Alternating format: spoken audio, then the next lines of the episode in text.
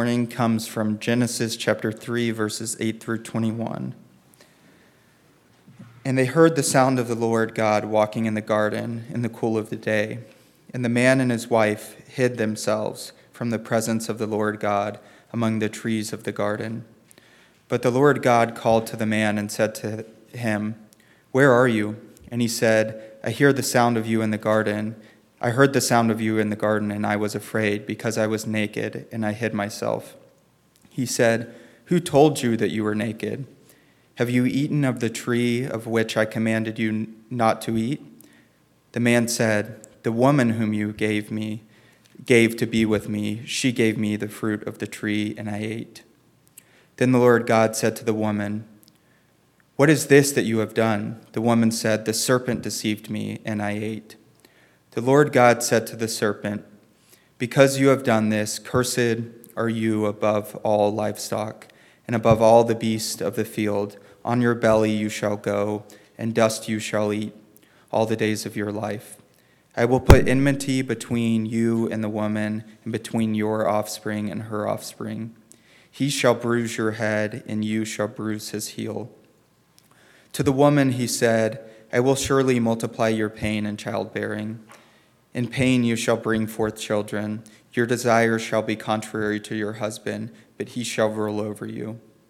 And to Adam he said, Because you have listened to the voice of your wife, and have eaten of the tree of which I commanded you, you shall not eat of. Cursed is the ground because of you. In pain you shall eat of it all the days of your life. Thorns and thistles it shall bring forth for you, and you shall eat plants of the field. By the sweat of your face you shall eat bread till, till you return to the ground, for out of it you were taken, for you are dust, and to dust you shall return. The man called his wife, wife's name Eve, because she was the mother of all living. And the Lord God made for Adam and for his wife garments of skin and clothed them. This is the word of the Lord.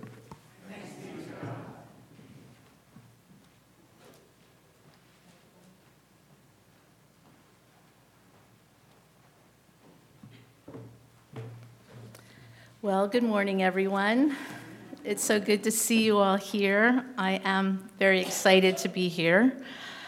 Um, so, before I begin, uh, let's just start with a word of prayer.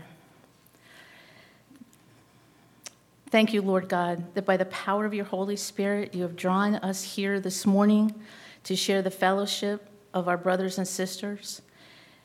May my words be spoken with clarity and that those and all those that hear will be blessed. Amen. So, back in August, um, I had shared how a simple conversation with a, with a close friend had sent me exploring what it means to be created in the image of God.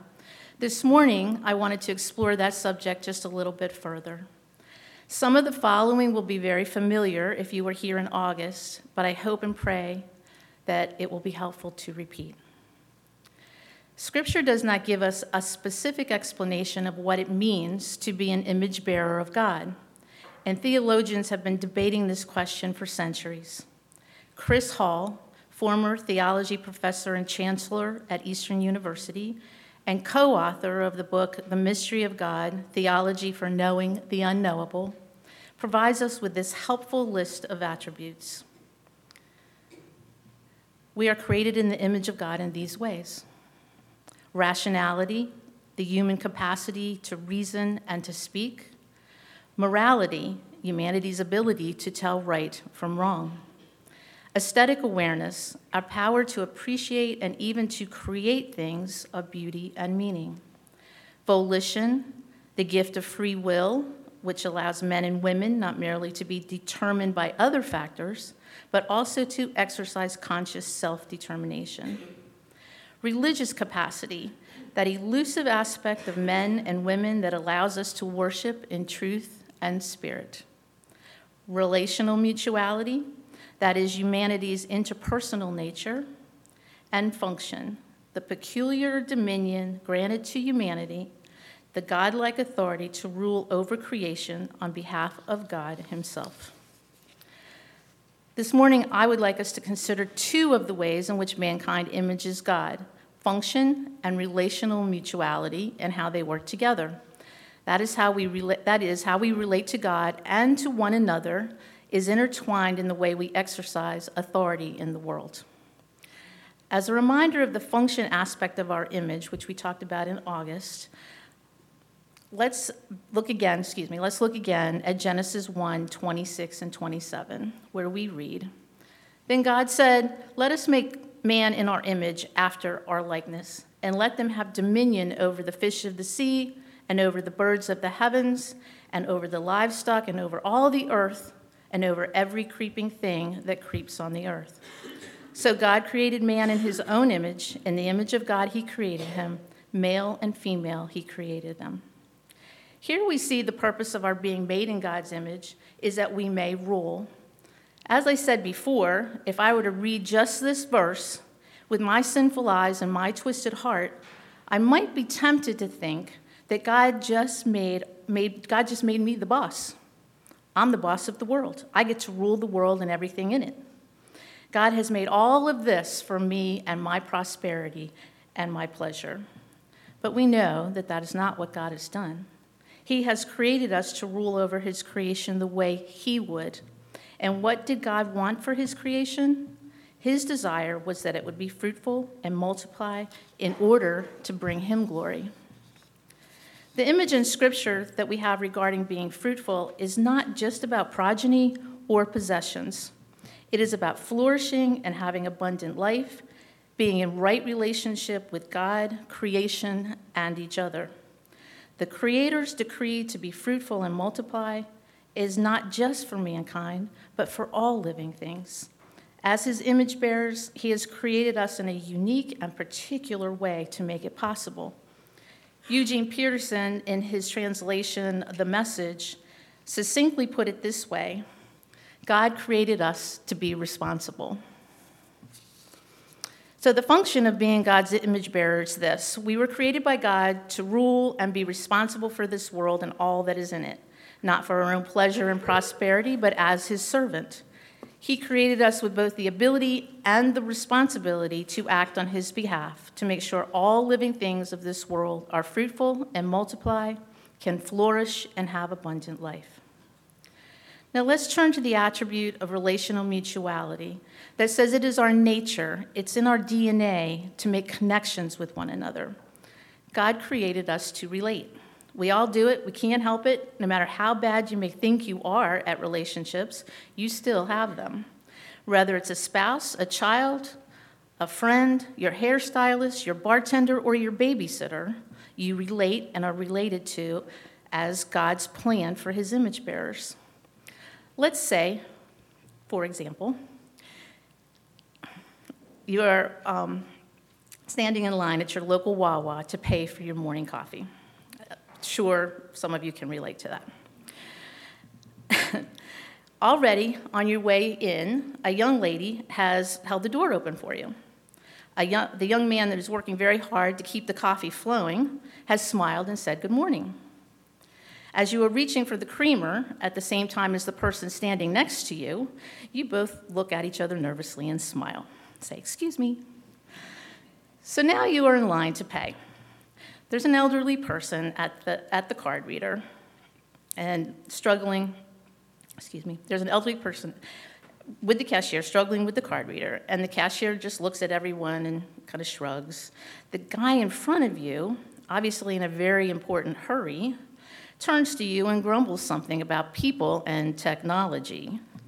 And your response is fill in the blank. Well, been there. See, here's the thing you have related to half a dozen people all before your morning coffee. In that little time of going about your regular day, getting your morning cup of coffee, you have already related to half a dozen people. So let me just say this. If you have any doubt about this life being one of relationships, I would suggest pick up your Bible, open to any page, and you will read about relationships. So, Andrew often, sorry, Andrew often illustrated the nature of our relationships as both vertical and horizontal, with God and with each other. These are two way lines of communication. We relate to God, and He relates to us. I relate to you, you relate to me.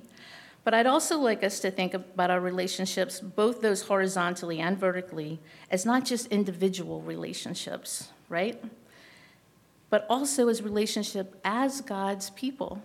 As God's people, we relate to God and He relates back to us. As God's people, we relate to other people, for instance, our community, and they relate back to us. So, in order to understand our relating nature a little bit, a little better, let's go back to the garden, to the beginning, a place that grounds the story of our faith, where all the seeds are planted for the story of mankind's relationship with God, and as we will see, each other. Let's go back to Genesis 3 8 through 24, as Bo read for us early, earlier, where we learn much about our relationships after the fall from four questions and two responses. So the first question is what was lost? In verse 8, we read Then the man and his wife heard the sound of the Lord God as he was walking in the garden in the cool of the day, and they hid from the Lord God among the trees of the garden. We don't know if a week has passed or a hundred years have gone by since man and woman were created. Did God come and spend every evening with them in the garden or just Tuesdays? But here, we, what we do get a sense of here is we get a sense of the beauty and the peace, the love and access that was enjoyed between God and man, and what we might call a right relationship. Question number two God asks, But the Lord God called to the man, Where are you? So I have a question for you. In what tone do you hear this question? Is it the voice of anger and judgment? Is it one of hurt, patience, love? In my own life, I've heard this question in many different tones. Anger when I fail to answer a need he placed squarely in my path. Hurt when I failed to trust in his goodness for my life and went my own way. And I believe that God still asks this question of each of us Where are you? Where are you in your relationship with him? Where are you in relationship with each other? Where are you in your living as his image bearers? The third question Who told you? Verse 11. And he said, Who told you that you were naked? Have you eaten from the tree that I commanded you not to eat from? You could almost see Adam take Eve by the shoulders and place her between God and himself. We want to put anyone, even our most beloved, even the only other person in the whole world, between us and God. We want them to bear our guilt, to bear our shame. And so now, because of this, our, all of our relationships are marred with shame and hostility. Question number four What have you done? Then the Lord God said to the woman, What is this you have done? The woman said, The serpent deceived me, and I ate. Poor Eve. She has denied her own responsibility to choose between what God says and what others say. She has listened to lesser voices. She has failed to trust the goodness of God and His Word. She and we all bear the consequence of her choosing. So, the first response we find in verse 15, and here's the hope. I will put enmity between you and the woman, and between your offspring and hers. He will crush your head, and you will strike his heel. God's sentence for disobedience was death. But he held back execution of this sentence, promising that there would be another generation, that there would be a future, and that that, that, that future would include the enemy being destroyed. So, in all the damage that they must have sensed their actions had caused, here was a hope. Here was God giving them hope that not all was lost. And God's second response is one of mercy. The Lord God made garments of skin for Adam and his wife and clothed them. God provides a covering to protect the man and the woman against what he knows will be harsh conditions outside of the garden. Exactly how God provided these skins is left to our imagination. Did he need to take the life of an animal and prepare their skins? Were leaves miraculously turned into skins? Were skins formed out of the dust of the earth? We don't know. But what we can see is that mercy requires a sacrifice. And so from here, the story of our relationship really doesn't get much better. God shows us love and mercy. He offers us ways to live in obedience to his will. In return, we often lose our way, listening to lesser voices, walking in shame, denying our nature as image bearers of God, refusing, honestly, refusing to be responsible. But of course, thanks be to God, that is not the end of the story. In his perfect love and wisdom, he has provided the perfect sacrifice in the person of our Lord and Savior, Jesus Christ. A sacrifice that brings hope and mercy to those that will accept it. The one whose death on the cross provided the way to open up that vertical pathway for a right relationship to God.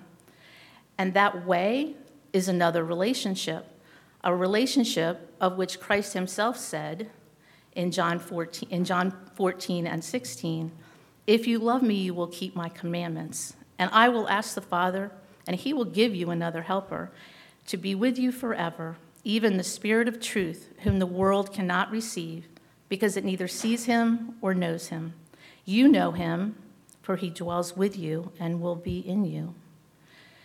Jesus again, excuse me. Nevertheless, I tell you the truth. It is to your advantage that I go away. For if I do not go away, the Helper will not come to you. But if I go, I will send him to you. And when he comes, he will convict the world concerning sin and righteousness and judgment.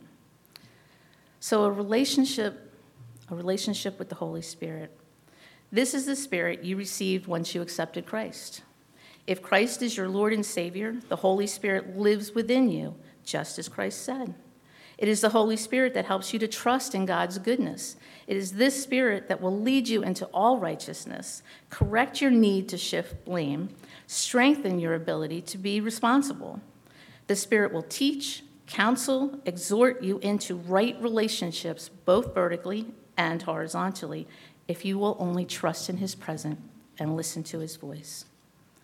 So, how are these two attributes of image bearing, that is, ruling in a way that brings flourishing to all creation and being creatures that can't help but being relators, how are they intertwined? Listen to this quote from Paul David Tripp in his book, Instrument in the Redeemer's Hand. The Lord owns every one of our relationships. He has placed us in each one for the advancement of His kingdom and the sake of His glory. His agenda is so much bigger and better than ours. By His grace, He is taking lost, suffering, blind, deceived, self absorbed, fearful, and rebellious people and molding them into the likeness of His Son.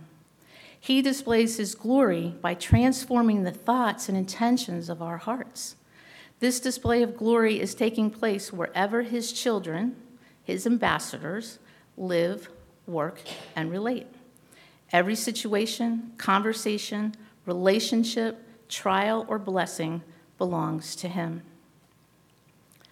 So, Dr. Tripp is saying that in every one of our relationships, from the most casual, back at Wawa, to the deepest, most personal, God's glory is being displayed through us, His image bearers.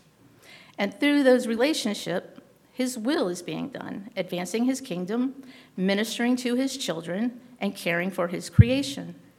Because while it is true mankind is uniquely created in God's image as part of the creation, we must remember that the reason God created us in the first place, as written in Scripture from beginning to end, all that was, all that is, all that shall be, is for his glory. So, one of the images we see is that of God's people as a family. And what deeper relationships are there than family? We're given the great privilege of being God's children by the grace of the Lord Jesus Christ and the love of God and the fellowship of the Holy Spirit. So look around you. No, seriously. Look around you. Don't look at me. Look around you. Smile. Make eye contact. Relate. Go ahead. You're not doing it. this is your family. These are just some of the relationships that God has ordained in your life. These relationships belong to God. And it is here that we can honor the nature we have been given to be His image bearers, helping one another flourish and have abundant life, so that we are strengthened and encouraged to reflect His image out into the world, back at the Wawa, in our, fa- in our families, in our homes, in our workplaces. And in all of that, what we are doing is we are bringing glory to Him, the one who has called us. Let's pray.